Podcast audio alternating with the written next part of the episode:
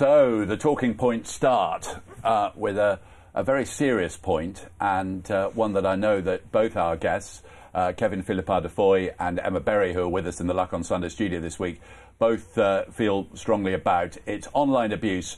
And Emma, uh, well, there's a headline in the Racing Post today Spiller speaks out after receiving death threats. Henry Spiller, the trainer, and his wife, and a jockey as well, Ray Dawson, uh, receiving very unpleasant threats as a result of a horse getting beaten at Bath last week. Yeah, really unpleasant stuff. Unfortunately, it's nothing new. And um, I don't see an end to it coming either. I mean, I really don't know how this can be stamped out, but it's it's appalling that um, trainers and jockeys, I think especially, have to face this kind of language. I mean, all trainers and jockeys want to do is win races. So when you have a beaten favourite, there's going to be no one crosser about it than the trainer and the jockey. Um, clearly, often this kind of abuse, I would imagine, comes from people who've lost money backing that horse. Um, but they really do need to stop and think um, at the level of upset it causes. We've had a few to our website. Um, to my train to my husband, um, he trains John Berry, and he, you know, I've actually decided to sort of take take them take them up on it a little, little way, and I've bided my time, and then replied the next day with an email outlining what goes into getting a horse there and how disappointed. Do you get a reply are. to your reply? A couple of times I've had replies with apologies, which has been surprising but pleasing as well. But just asking the people that send these emails to think about what they're saying and the upset it causes. And, and Kevin, it, it's not just to racing people, to anybody. I'm not going to repeat the type of abuse that, the, that Henry and Neve Spiller uh, received, um, but is on. They put it up on Twitter.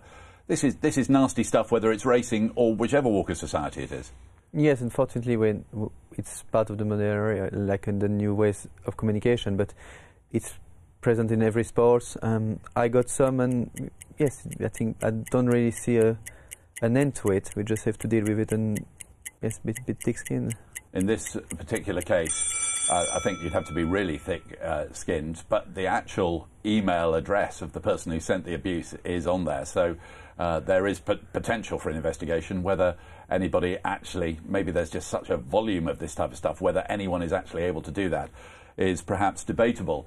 New Stables Wolves. This is planning permission given by Wolverhampton City Council for 100 stables in four US style barns uh, at uh, Wolverhampton. Uh, I think this sounds like a positive. This sounds, Kevin, like the possibility of somebody who's um, who maybe was you uh, five, ten years ago, who wouldn't have had that much support, could go and perhaps take a couple of boxes at Wolverhampton and train on the track.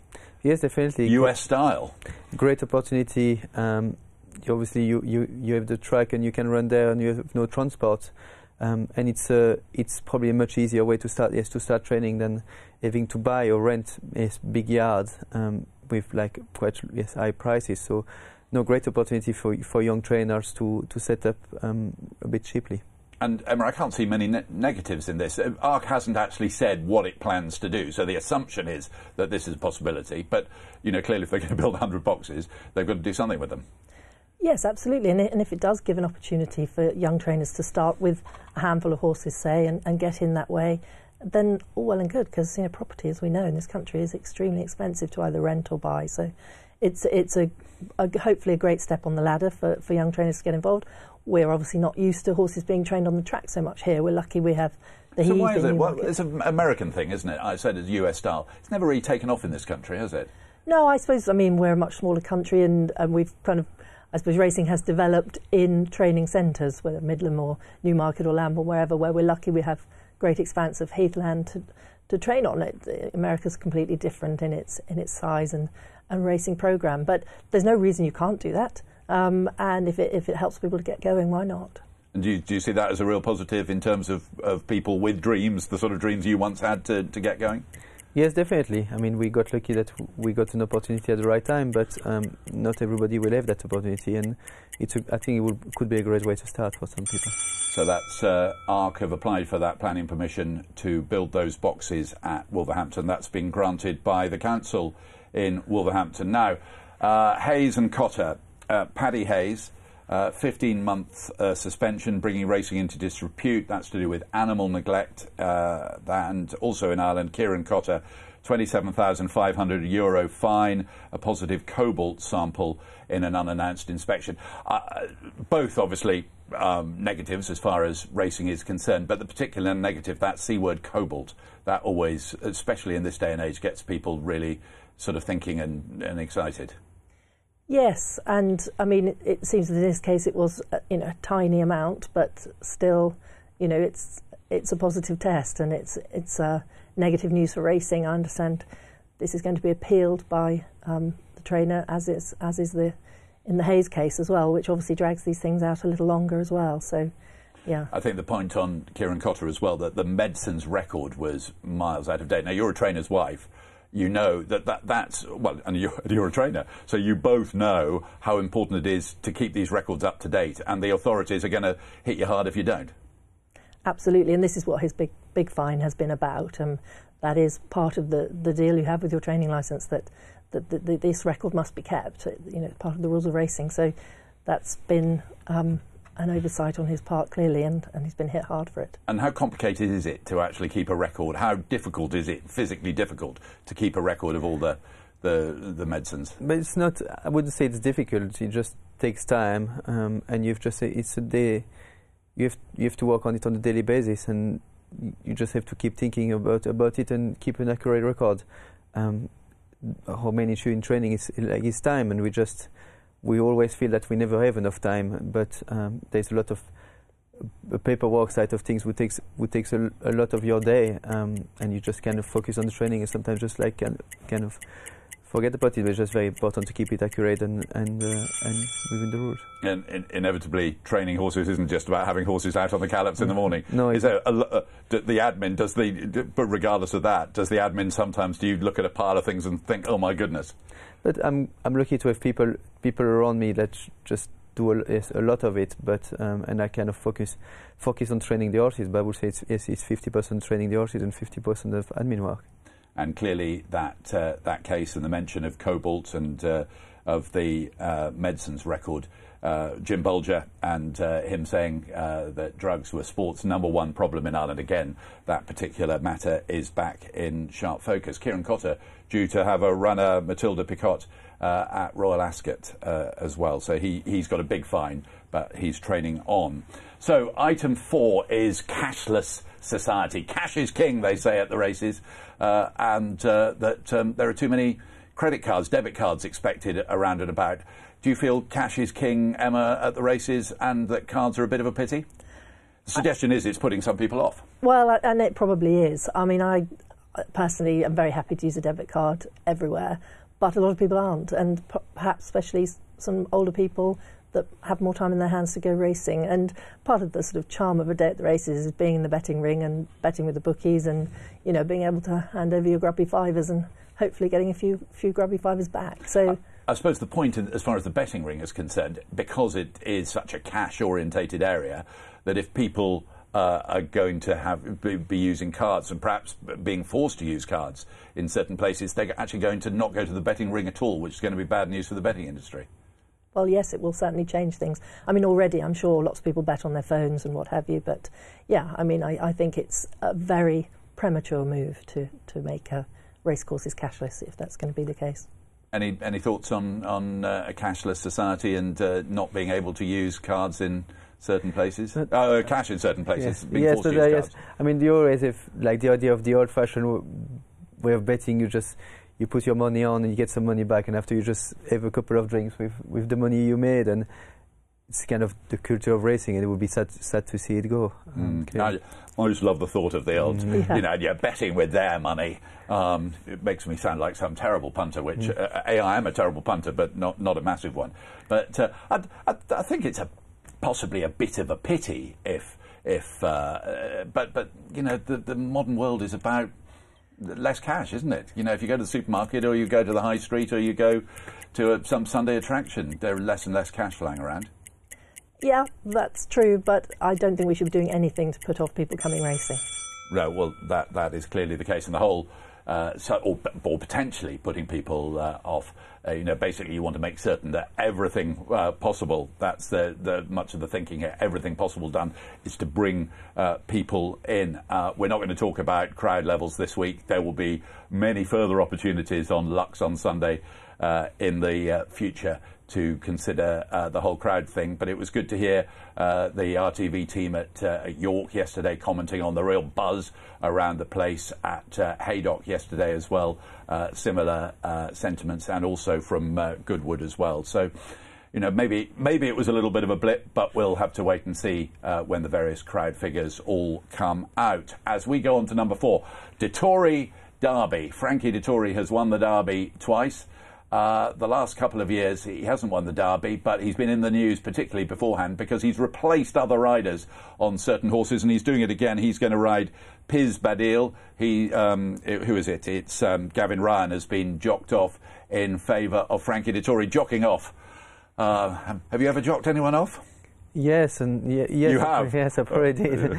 Um, Dan Muscutt, funnily enough, is our next guest, who's one of your jockeys who's about to come in the studio. So please don't go and jock him off on live on air. No, it's it's it's a, it's always a very difficult call.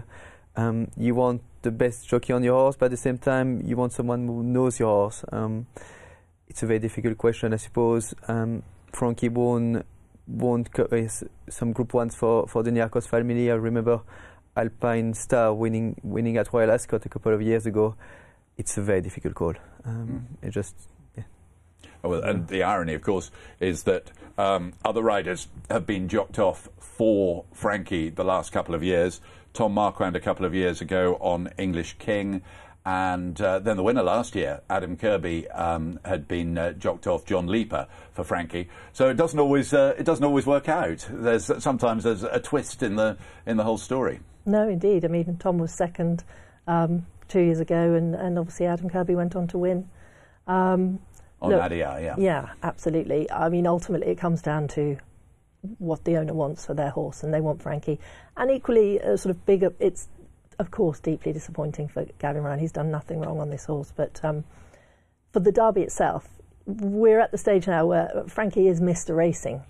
You can't have the Derby, especially in Platinum Jubilee year, when we hope the race will get perhaps some more, even you know, greater coverage because the Queen will be there. Uh, you, to me, you can't have a derby without Frankie.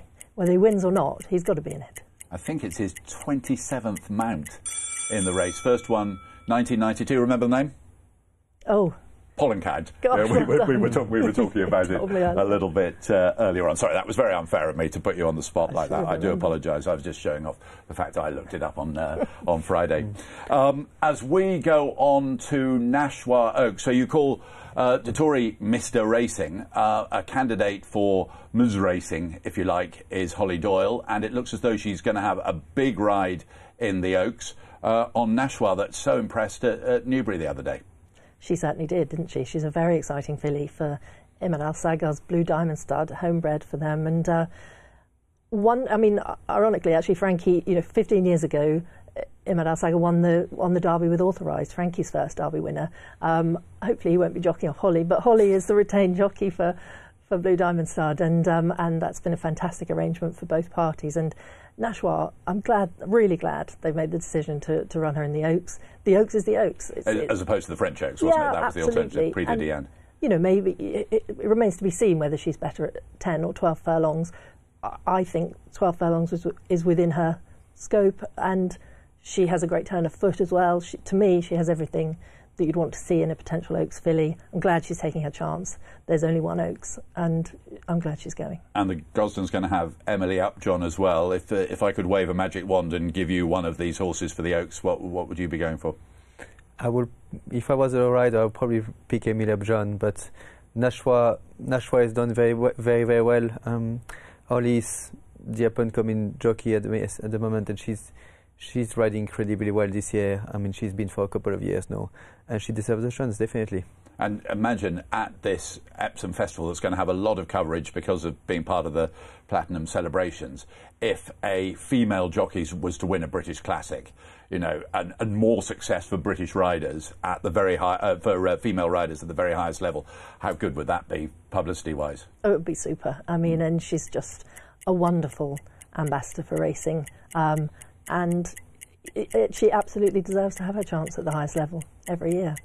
One of my favourite words in commentary is splendid, and sometimes the word splendid is overused, but. Uh, uh, the commentator, I think it was David Fitzgerald at Newbury, the day that Nashwa won, said a, she'd won in splendid fashion, and it was such a good description. She did win that in splendid style and is going splendidly now on uh, towards the Oaks on the 3rd of June on Friday week. Hmm. so, Strad, Stradivarius. Uh, Emma, you particularly wanted Stradivarius in the talking points today. You haven't got an exclusive from Newmarket about him, have you? so, uh, what, what, what, what, what, what do you? Uh, here's your soapbox. Fire away. Oh, I am a bit of a bore on on my Stradivarius. You're a bore soapbox. on nothing. Um, but look, I love this horse, and I mean, who doesn't love this horse? He's. You know, we talk about dwindling numbers at the races. He's a horse that brings people Puts to the races. on seats. We're not going to have him forever this, I would imagine, is going to be his last season, and we're lucky still have him around. But the rather depressing thing for me is, to me, he's the type of horse that everyone would want to own if you're an owner, and would be extremely proud to have bred if you're a breeder. And already the talk is, oh well, he's going to be a national hunt stallion. Um, I find it terribly sad that there isn't already a strong offer from a leading flat stud to stand this horse. He's impeccably bred. He's versatile. Yes, of course, he's a stayer and he can stay extreme distances. But he he won over a mile and a quarter at Beverley, I think. Yeah, he did. He he won as a two-year-old. He wasn't a backward horse. Um, these top stayers are not slow horses. They have to have a turn of foot, and he, we've seen him turn it on again and again. You know, he's he's got it all. He's got the mental capability of having raced this many seasons as an entire. He's clearly a very sound horse, a terrific ambassador for racing, and I think he's a stallion that people should be should be getting behind and not be instantly dismissing the second he's off the track. So the campaign starts here. It's all, Get, it started several years ago from but me, it's, but I'll it's got up a couple I'll of be ramping it up, absolutely. Yeah, Stradivarius. Would you would you be happy to have uh, a, a, a, a, flat horse by Stradivarius when after yeah, all the? Yes, definitely. I mean, we tend to go sp- speed on speed, but um, we need we need them great stayers and he's, as Emma says, he's a grand ambassador for racing, and I mean, who wouldn't want to own Strad and, and yes, was Stradivarius. Yeah. More than three million pounds won. Uh, all those races uh, won as well by Stradivarius. Was it 20 from 33 or something like that? The Gold Cup for a third time, and really looking forward to uh, him having another go at the Gold Cup at Royal Ascot in a couple of weeks' time. So that's uh, Stradivarius. Uh, well, I I wanted it. You wanted Strad. I wanted Steve Cauthen. You know, uh, it is. He's not riding in the Derby, but he's going to be on TV. He's going to be expounding his wisdom, his experience of Ascot, and I think great to see you, Steve. Oh, I couldn't agree more. When I read that story, I just thought, well, this is fantastic. I mean, he's an icon, of course, and um, I think maybe it's maybe it's our age, but you sort of think, gosh, how fantastic! I'm very flattered that you're putting me in the same bracket. We're just there or thereabouts. I'm not putting Kevin in our bracket. No, he's a, long, he's a long way below. yeah, but you know, I mean, his record at Epsom is extraordinary. Um, you know, I think the only jockey to have won the Derby and the Kentucky Derby um, on a Triple Crown, of course, on Affirmed, mm. and the mm. Fillies Triple Crown on Oh So Sharp. So he'll bring so much to a broadcast as regards his own unique experiences uh, on both sides of the Atlantic.